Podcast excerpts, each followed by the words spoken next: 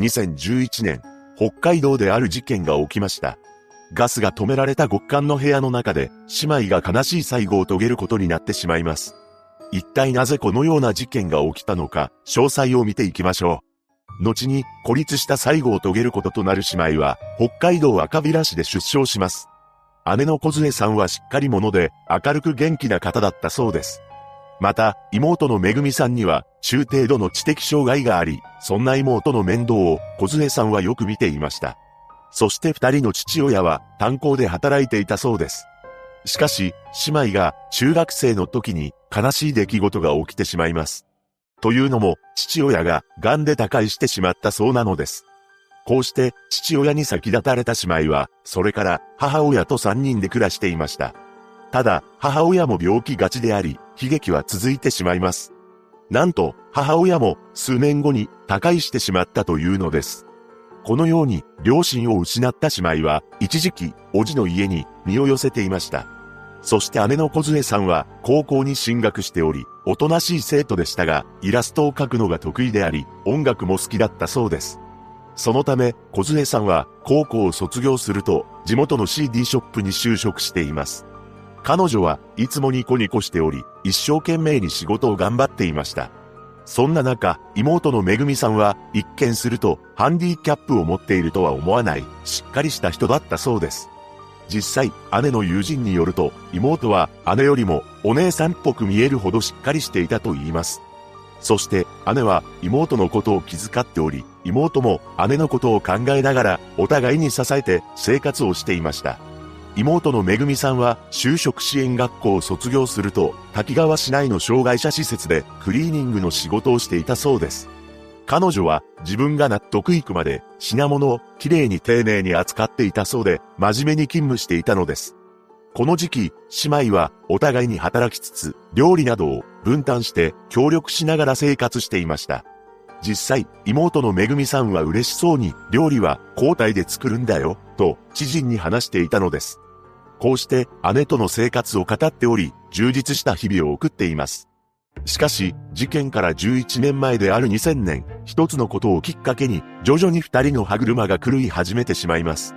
というのも、この年に姉の小杖さんの働いていた CD ショップが閉店してしまったというのです。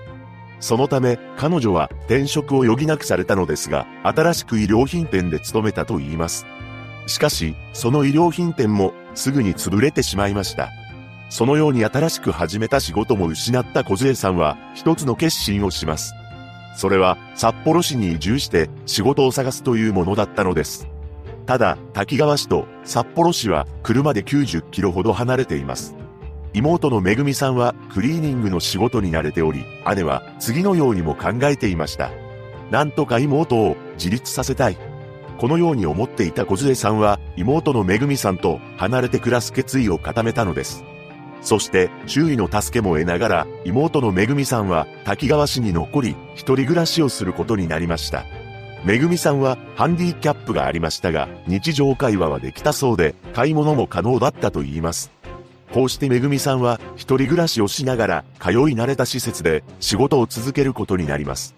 その一方、札幌にやってきた姉の小杖さんは洋服店の仕事を見つけました。そして夜はホテルの洗い場で働くなどダブルワークをしていた時期もあったそうです。しかし、数年後、妹のめぐみさんに異変が起きてしまいます。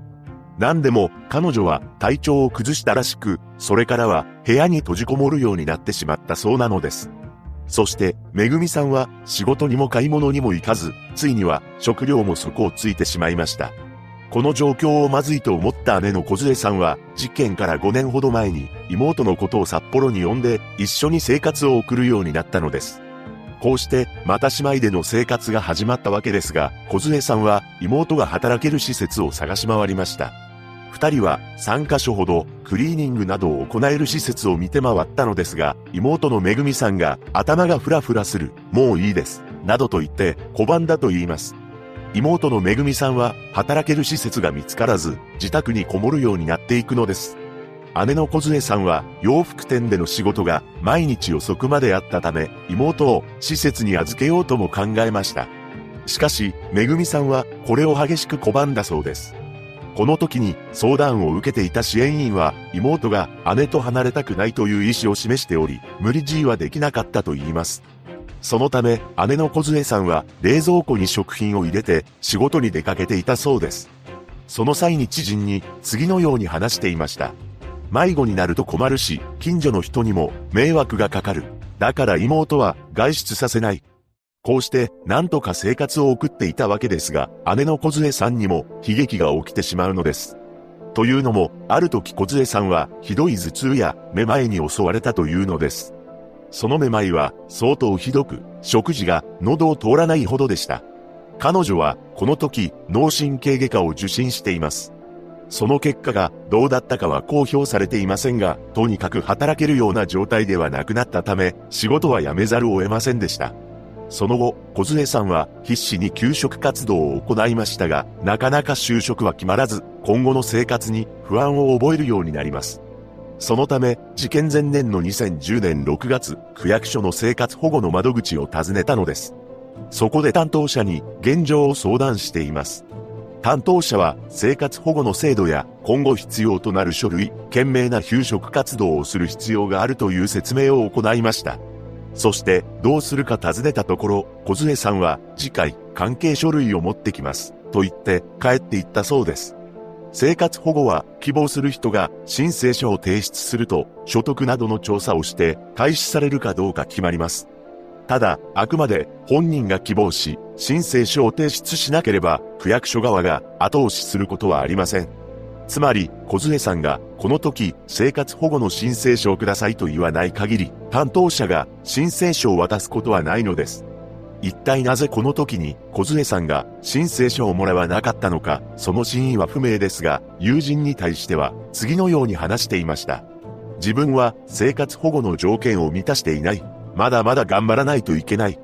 また、次のようにも語っていたそうです。区役所で生活保護を断られたあなたは働けますよね、と言われて追い返された。もっと一生懸命仕事を探さないといけない。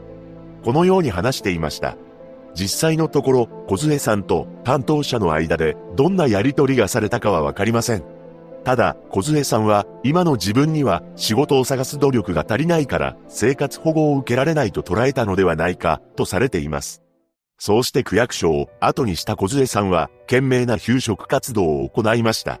彼女は派遣会社11社に登録し、慣れていないのを作業などにも応募しています。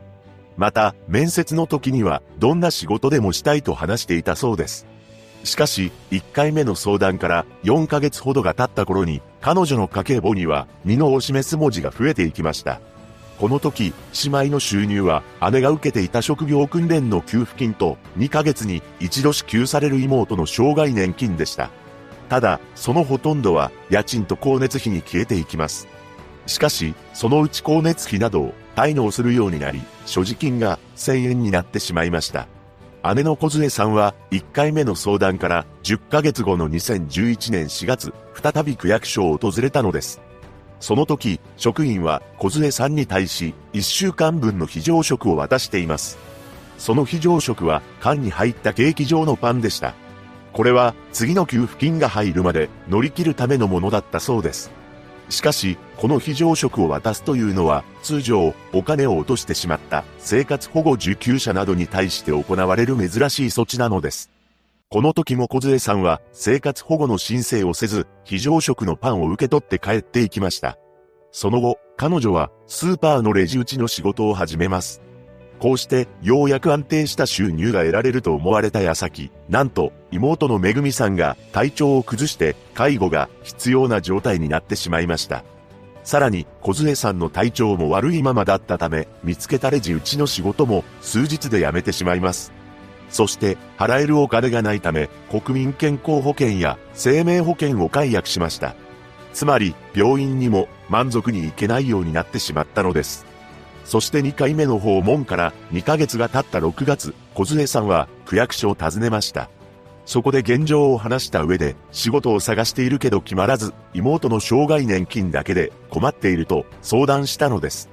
この時に担当した職員は、姉妹が暮らしているアパートの家賃が5万円であるため、高額家賃について説明したり、生活保護の制度についてや、懸命なる給食活動について伝えています。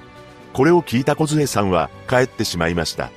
行政側は本人が生活保護を申請しますと言わない限り、それ以上手を差し伸べることはありません。ここで一つ問題なのが、妹のめぐみさんは知的障害があったため、自宅での介護や外出時の付き添いは札幌市の福祉サービスが受けられるはずでした。しかし、これを受けた形跡がないのです。その理由は不明なのですが、市役所の中で生活保護の相談内容が障害福祉の方に共有されれば何かしらの対応はできたのではないかとされました。ただ、個人情報の保護があるため、生活保護の相談内容が他の部署に情報の共有をすることはできないそうです。そのため、障害福祉の担当者が姉妹の現状を把握することはできず、行政側から何か支援が行われることはありませんでした。その後、生活はさらに困窮していき、食べるものがないため、砂糖を溶かして食べていたそうです。そして3回目の相談から5ヶ月ほどが経った2011年11月30日、この日、姉の小杖さんはガス会社に次の連絡をしています。ガス代が支払えないので止めてもらって構いません。こうしてガス料金が払えずガスが止まってしまいました。その2週間後、妹の障害年金13万1970円が支給されています。しかし、すぐにそのお金は滞納していた家賃に消えたのです。こうして通帳の残高は3円になってしまいました。また、冷蔵庫の中は空っぽになります。2011年12月の札幌市の平均気温はマイナス2度であり、最大積雪深は49センチです。それから数日後、暖房が使えない寒い部屋の中で、姉の小杖さんは、この世を去りました。彼女は、フリースやジャンパーなどを何枚も着込んだ状態で亡くなっていたそうです。亡くなった原因は脳内血腫であり、42歳だったと言います。そうして一人自宅に残された妹は、動かなくなった姉を前に、必死に助けを求めようとしていました。めぐみさんは12月20日、3回にわたって、小杖さんの携帯を操作して発信しています。1回目は122-233とかけており、2回目は1111-2222、そして3回目は111と番号を打っていたのです。これは110番か119に通報しようとしたのではないかとされています。そして、年が明けた頃、当時40歳だった妹のめぐみさんも、小杖さんの元へ旅立ってしまったのです。彼女の胃の中は空であり、投資だったと言います。姉妹は2012年1月20日に発見されました。その後、引き取り手がなかなか見つからなかったそうですが、遠い親戚が引き取ったそうです。妹のめぐみさんは理解が不十分なところがありましたが、日常会話や買い物は可能であり、外に出て助けを求めることもできました。そのため、なぜ外に出なかったのか疑問視する声も上がったのですが、捜査関係者によると、姉の言いつけを守り、外に出なかった可能性があると見ているようです。その後、姉の家計簿が見つかりました。そこには手書きで2012年の欄が作ってあり、亡くなる寸前まで生きようとしていたのです。小杖さんの友人は次のように語っています。最後まで弱音を吐かないで頑張っていたと思う。態度や顔に出さない子だった。でも本当は出している。出しているけど相手に伝わらなかったんだろうと思う。極寒の中、姉妹が悲しい最後を遂げた本事件。小杖さんとめぐみさんは両親の眠るお墓で永遠の眠りにつきました。お二人のご冥福をお祈りするとともに、二度と同じような事件が起きないことを願うばかりです。